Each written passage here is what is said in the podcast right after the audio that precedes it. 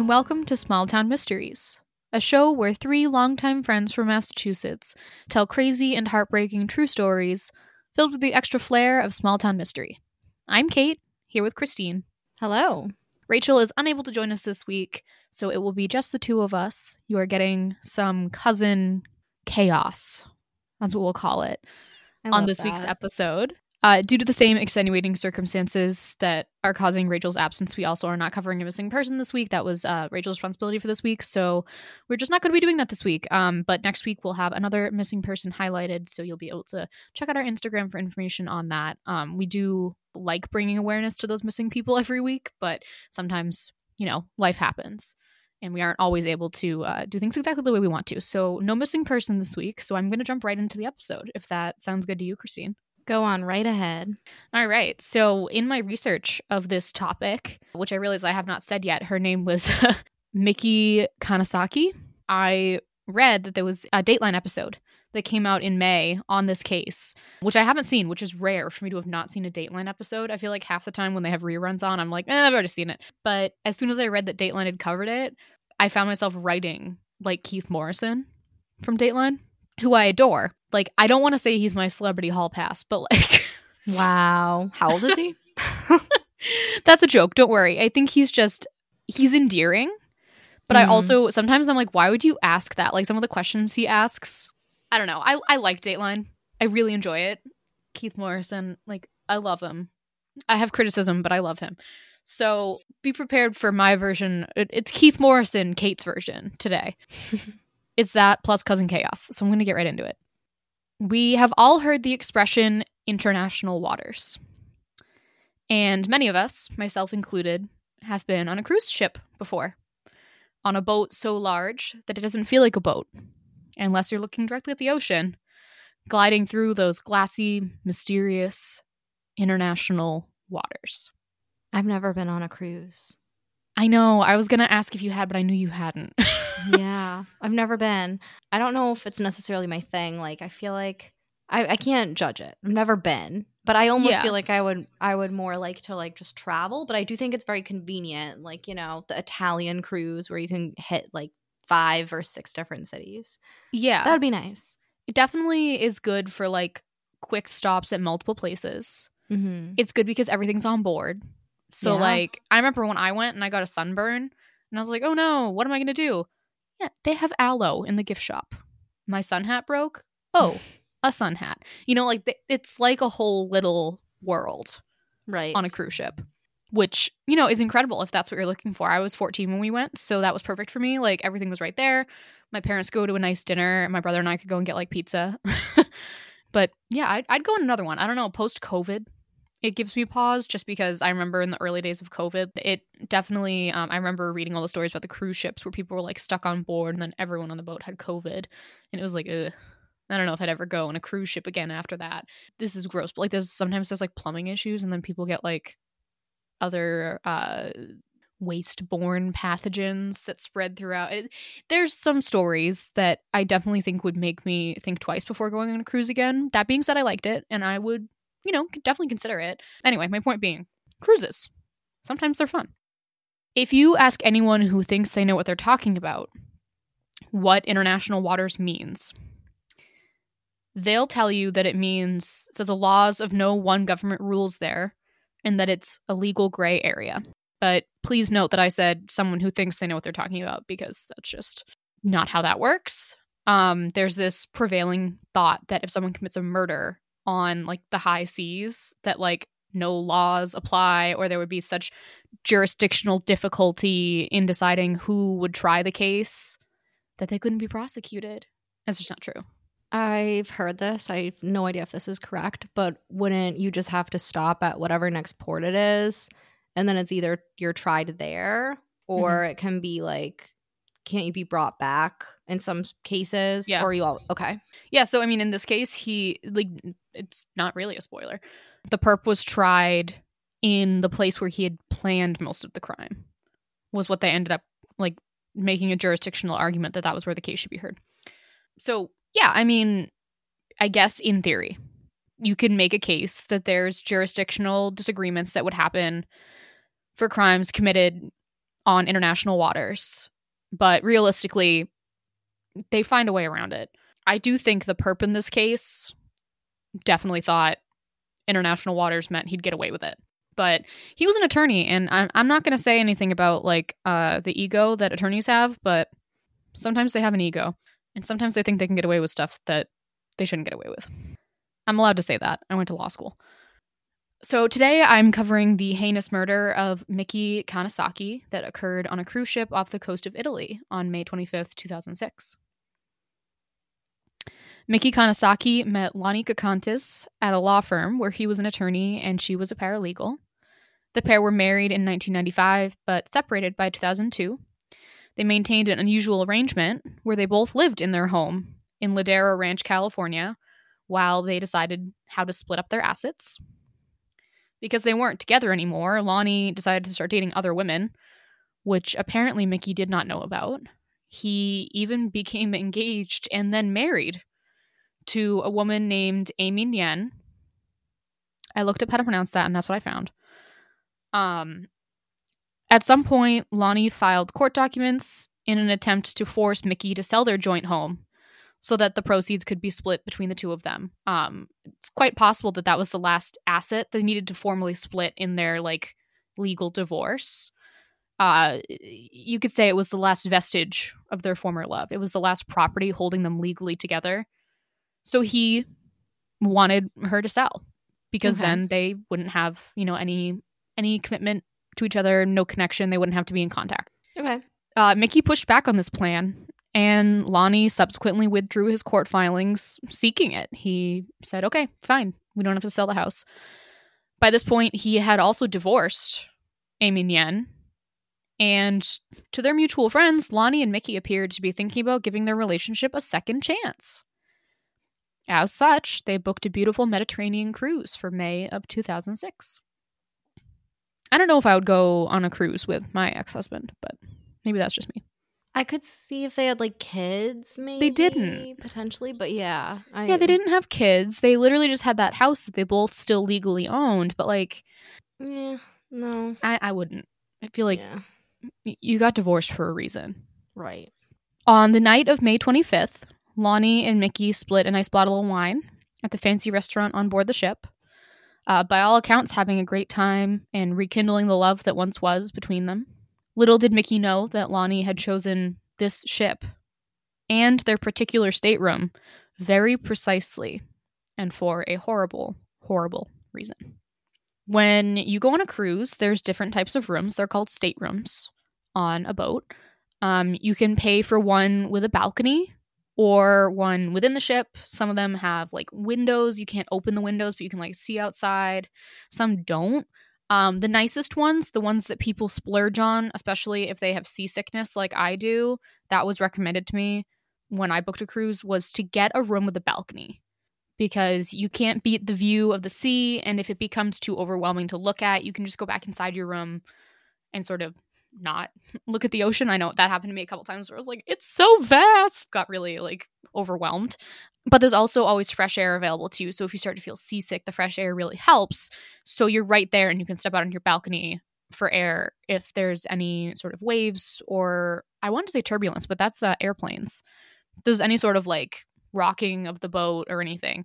I will say I went on a seven day cruise and the sixth day we had there were some big waves. It was the only day it felt like we were on a boat.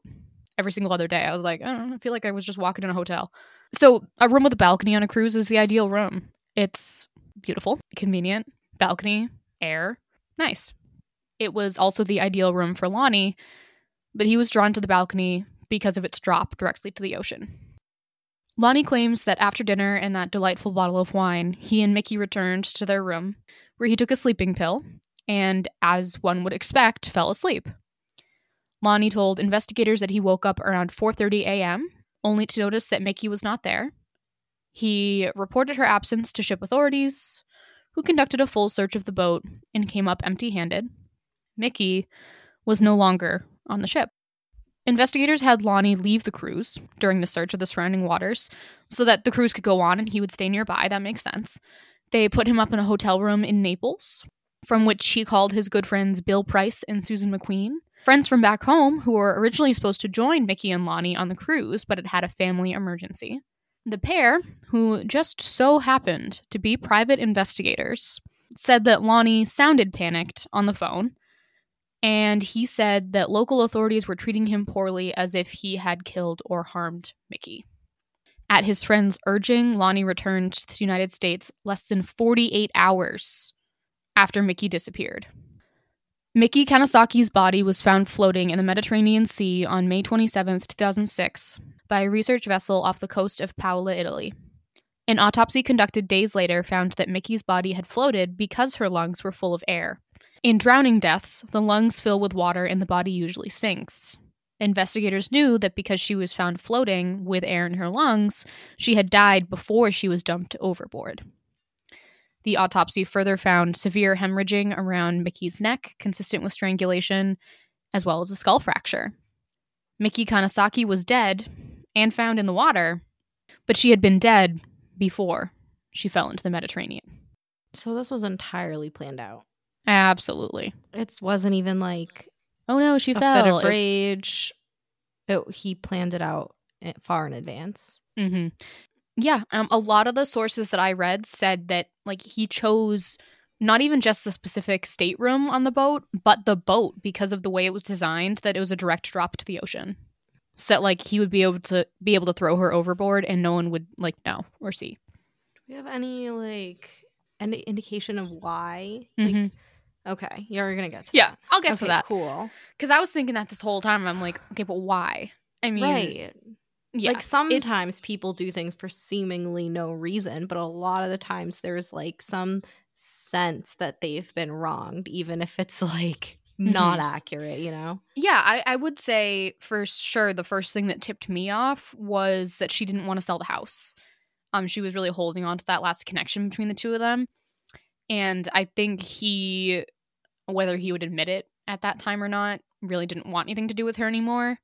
And that this was a very calculated plan to get rid of her so that he would have his assets individually owned. And uh, as you'll see, there is other monetary motivation as well, as there often is. So, logistically, Lonnie was the primary subject, but the case was largely circumstantial. There was no DNA evidence, and Micki had died in international waters, so could Lonnie even be prosecuted? Yes. Yeah. he definitely can. Uh, an American citizen who falls victim to a crime overseas can have their case investigated by the FBI. I looked into this because I was curious. Rather than the state or local government where the crime was committed. So something happens in international waters, and you're like, well, they can't prosecute me anyway. Not true. The FBI will get you. Sorry, Lonnie. Micki's niece spoke with Lonnie several times after Micki's body was found, and investigators asked her to record their conversations. Investigators were shocked to hear that Lonnie referred to Micki not by her name, but as, quote, the body, Yikes. which is such a cold, callous way to refer to your ex wife, the woman you were, at least ostensibly, romancing all over again, the woman you had made the executor of your will, and you the executor of hers. Simply the body. Yeah, I really wonder how like if was there any red flag that or was he just truly such a soci- sociopath that she had no idea. I think that part of the problem was anyone who um, may have noticed those red flags was actually conspiring with him. Conspiring with him, his two friends. But then why did on the why did they admit that he sounded concerned or It was an excuse to get him out of there. Like, oh, he feels like he's being treated unfairly. He needs to come home. oh. But, oh, I thought that meant something different. Okay, no, that makes sense. No, like he thought he was going to be mistreated by the the police, the foreign police, and he was confused and he didn't speak Italian, and it was like a whole thing. So they were like, "Okay, we're going to have you come home," but then it was less than forty eight hours after she'd gone missing. It wasn't like they'd found the body at that point or anything. It was like she still very much could have been out there. So both of his friends knew and planned this with him. Um, at least the husband did. Price is his last name. I didn't find any sources saying the wife knew, but she was also a private investigator. So I don't know. Yeah, I love how they're freaking private investigators out here doing this shit. Right, which means that in theory, you'd think that a lawyer and two private investigators could pull off like the perfect crime. And I tell you, they got pretty darn close. It took a long time for this case to be prosecuted because they didn't have the evidence. Yeah, that's true. There's not. Yeah. I do think it's pretty incredible that they actually found her body. And I think that was the nail in his coffin. He was fully intending on them not ever finding her body. And he told them what you said, like the, the day after. Yeah, like when he woke up at four, th- he claims he woke up at four thirty in the morning and she wasn't there, and then he told the people on the boat like, "My wife's missing," and they searched the whole boat, and then you know contacted local authorities and Okay, and I guess there would be like cameras t- Mhm. too, so he probably was like, "Oh, I can't really wait." Yeah, that makes sense. Okay. Yeah so there's more evidence against Lonnie, still pretty circumstantial, but notable. He flew home from Italy and immediately went to see Amy Nyen, who at that point was his second ex wife, but also possibly his girlfriend at the time, who claimed that she'd been told that he wanted to be with her forever. Of course, Micki stood in the way of that. There's your second possible motive. Amy was terrified to go to authorities with what she knew of Lonnie's plan because she feared him. Um, they did drift apart, and she did eventually turn on him, and her testimony in the end was critical in his conviction. She knew of his plan to murder Micki, and she knew that his good friend Bill Price, the private investigator, had uh, conspired with him, and she knew that Lonnie had inherited $2 million from Micki's estate after her death. Surely, motive if I've ever seen it. So, while none of these three can be conclusively determined as the motive, that's three very strong possible motives. I am just feeling like she knew about this Mm-hmm. and she let him do his thing. She knew about the plot to murder his Yep. ex-wife. Okay, that makes you a, a real bitch. First of all, for not going to anyone at the bare minimum. Legal consequences notwithstanding, you suck. And then I'm guessing that she thought, okay, well, he's just going to do that. And then he's going to get really rich and I'm going to reap some of the benefits. and he's going to come back to me and we're going to be happily ever after. Hmm So Lonnie was arrested at his home in Florida in 2013. So Micki was murdered in 2006 and he wasn't even arrested until 2013. He was charged with the murder of Micki Kanesaki.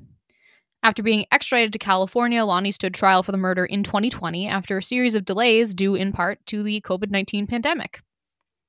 After a months long trial, Lonnie was found guilty of a special charge murder for financial gain, which I think is, you know, pretty clear at this point that uh, at least two of his possible motives were for financial gain. He was sentenced to life in prison without the possibility of parole, and while in prison, he allegedly tried to order a hit on Amy Nyen, his second wife, who had testified against him. These charges were dismissed in part because he was in prison when it happened, and there was like a whole thing about like, could he even order a hit from prison? It was like, yeah, well, I mean, technically, but anyway.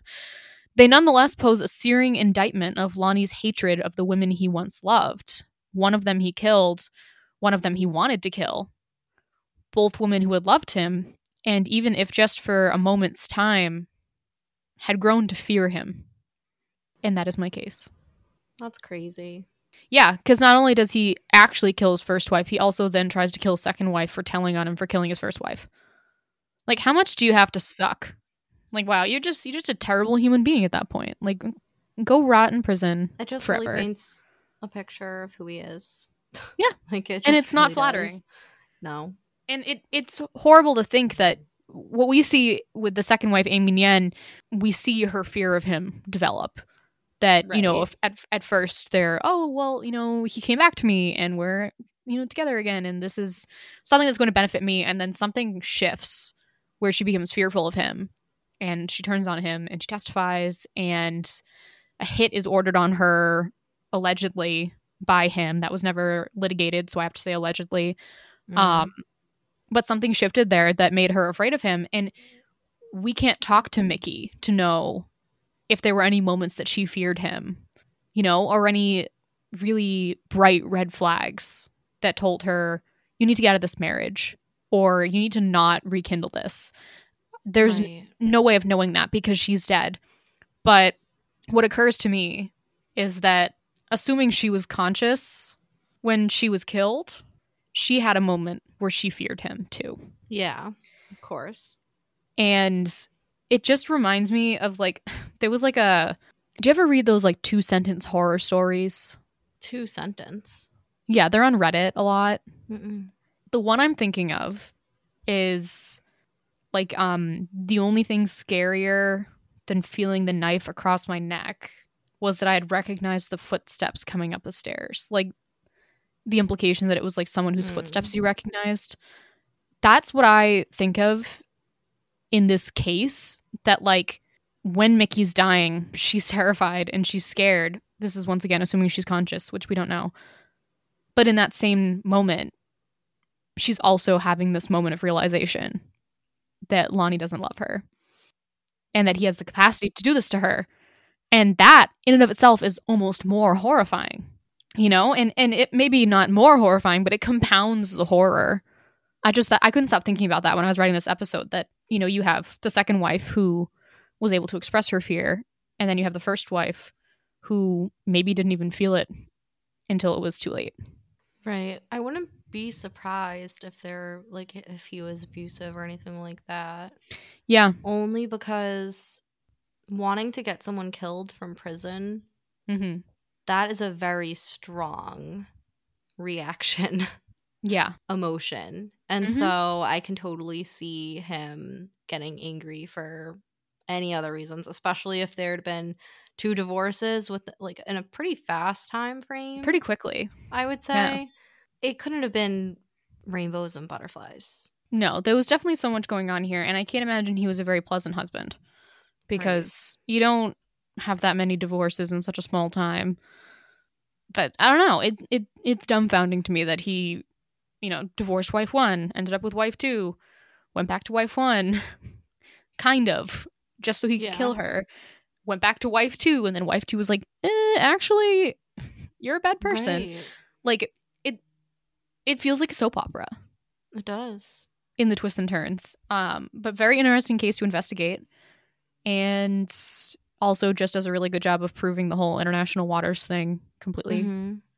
You know, it's just not how it works. Yeah, it makes it difficult, but not impossible to prosecute. You're not going to get away with it.